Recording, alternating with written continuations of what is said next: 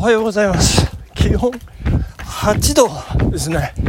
えー、雨予報がちょっと出てたんですけれども、えー、これは晴れと曇りの間というかね、えー、なんとも微妙ですけど雨は降っていない状態の朝でございますね、え今日は月に2度のヒルクライムダウンヒル走の日なんですけどね。私ちょっとこう午前中の予定に対してこれは明らかに寝坊なんですね。あの何ていうんですかね。いわゆる寝坊じゃないんですけど私のスケジュールから言うと寝坊という感じなんですね、えー、そして家から、まあ、通常家からこう登りましてね。善光寺の裏手の山行くんですけども。今日はちょっとですねあのあの、卑怯臭いことをしまして、途中まで車で えー、行くというね、あの、そんなことをしながら、今、ガー坂を登りまして、今、下りに入って、ポクポクポクポク収録開始という、ちょっとね、なんか後ろめたいような、ほっとしたような、まあこれでいいや、みたいなね、あの、そんな心持ちなんですけれども、いやいやいや、大変ですね。えー、昨夜、あえー、南ブル神楽保存会の今シーズン最後の練習が無事終了しましたということでね、まあ、いろいろありましたけれども、まあ、なんとかね、所要のすべきことはできたかなというところで、まあ、子供たちにもね、ありがとうということで、そして今日午前中のあのお茶飲みサロンでのー、獅子舞出演というね、あの、非常にこう、えー、なんというか、えー、この、ありがたい、えー、お話をね、いただいて、えー、あの獅子舞、えー、そして子供自身のサンバスを披露するんですけど私はちょっと別の用事でねあの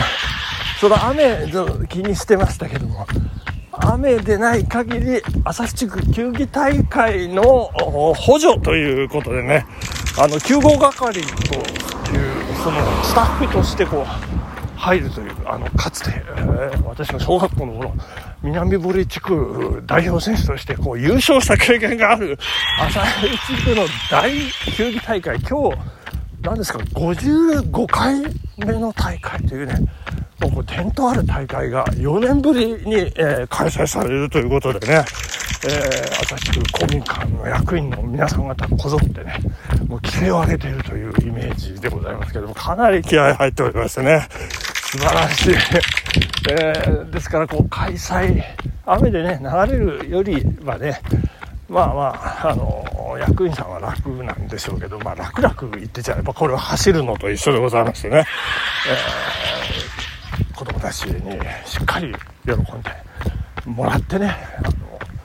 の頑張っていただきたいというようなところで今日は私朝日地区球技大会に行ってまいりますという感じでございまして。いやそしてあの話題はと言いますとですねあの香取さんですよ、えー、どこまで行くんでしょうか。今日6日目ですよね。香取さん素晴らしいと思います。そんなカトリンさんが、えー、そのラジラン連続ランニング、そして連続ラジラン始まった頃にね、話題にしておりました、えー、北陸新幹線延伸の話題をね、ちょっとさせていただければというとこなんですけれども、えっ、ー、とね、これちょっと私が調べたところをちょっと皆さんにね、お伝えさせていただくと、これこれネットの情報で、本当申し訳ないんですけども、えー、これがですね、金沢一人勝ちどうもらしいということでね、これどういうことなんだと。えー、これが高田康さんという、あの、ジャーナリストの方がね、あの、ルールまとめてらっしゃるんですけれども、えー、と、2024年の3月ですね、えー、鶴ヶ市に延伸すると。24年、こうもうすぐじゃないですかね、北陸新幹線。えー、どうも、金沢一人勝ちの様相が、こう、崩れそうもないということで、えー、これ、香取さんもおっしゃってましたけども、敦賀駅の庁舎、えー、庁舎、庁舎じゃない、あの、駅舎ですね、えー、高さ、えー、37メートル、こう12階建てのビルに相当すると。すごい、こう日本一なんですか、こう、加藤さんおっしゃってましたけれどもね。えー、で、この、敦賀、あの、敦賀気比、えー、は有名ですけれども、これ、えっ、ー、とね、あの、レッドソックスのね、吉吉田正尚選手が有名ですけれども、えー、と、位置関係をね、これ改めて、あの、おさらいしないといけない。あの、福井市というね、首都、県都っていうんですか、あの、県庁所在地ありますけれども、そのどういう位置関係なのかというと、金沢があって、福井があって、敦賀と。まあ大体、大体じゃ、大体っていうかもうざっくり言うと、その等間隔ぐらいの感じでね、京都に向かって、えー、伸びていくという、そんな位置関係ですからね。あの、まあ当然福井駅というのも、まあ含まれてます。で、ざっくり言うと金沢駅、福井駅、敦賀駅という、そんな形になっているようでございますね。えー、そして、敦賀市、では、えー、開業準備、忙しいこう道をね、拡幅したりして、えー、拡張した道でね、こう歩道をこう、幅広くしていると。で、そんな歩道でイベントをやったりね、えー、外国人観光客にこうゆったり歩いてもらいたいというようなことで準備をしていると。一方、福井市はですね、えー、再開発、福井駅西口再開発ですね、複合施設。をオープンさせるということで、えー、福井市というとね、これ、あの、私も、あの、かつて、あの、車で行きましてですね、あの、一条ね、朝倉市のね、遺跡というのがね、ありますけれども、これ有名じゃないですか。まあ、ここに、あの、訪れる人をこう見込んで、えー、観光客引っ張ってくる。そんなのどうなんでしょうね、えー、そしてそして、えー、金沢駅ですよ。金沢駅はえー、っとですね2015年の北陸新幹線金沢延伸後、えー、金沢市を訪れた観光入り込み客数がコロナコロ ごめんなさいね。コロナ禍まで年間1000万人を超えているという、もう全然桁が違うんですみたいな話ですよね。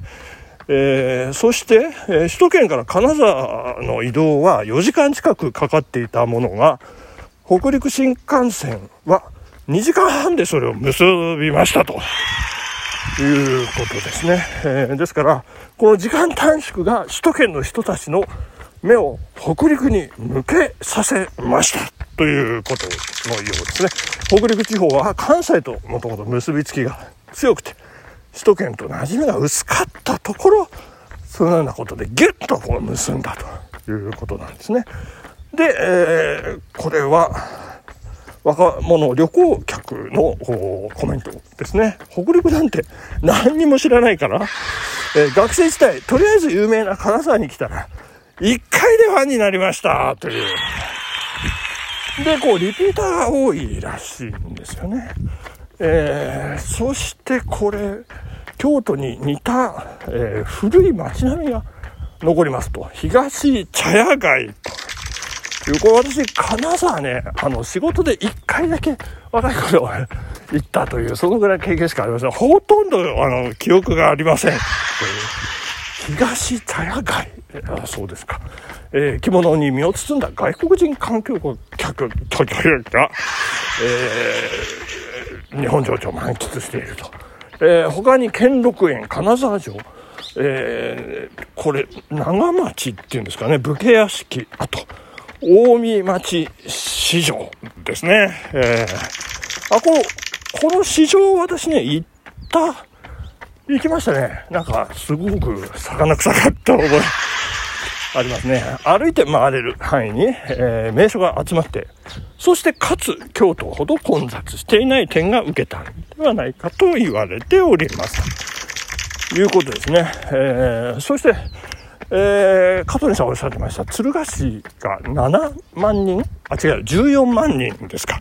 で、7万人の、あの、乗降客を見込むと。いうところなんですが、金沢の人口がですね、46万人まあ、これもね、ちょっと桁が違う。えー、輝く万石ですね。えー、昨日どうする家康、あ、先週ですか。えー、どうする家康でね、あの、前田利家死んでしまいましたけど、いやー、輝く万石。まあまあ、徳川は250万石なんですけどね、言っちゃえばね。まあ、当時でですよ、秀吉が死んだ当時で、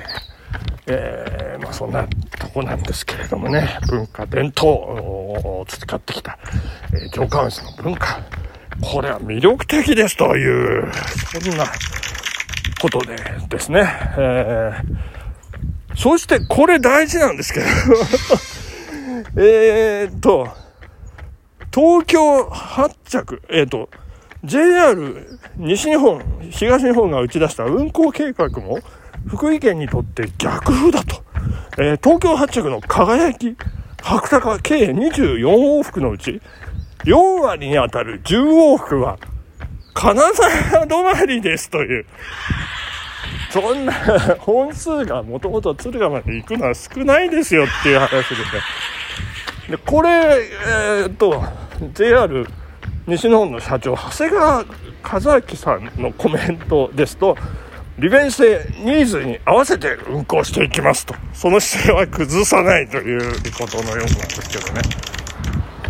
やいやですからまあ白鷹輝きに乗ってね長野の方は寝過ごすと、えー、敦賀まで行ってしまうんじゃないかっていうのはねまあかろうじて金沢止まり、えー、の可能性が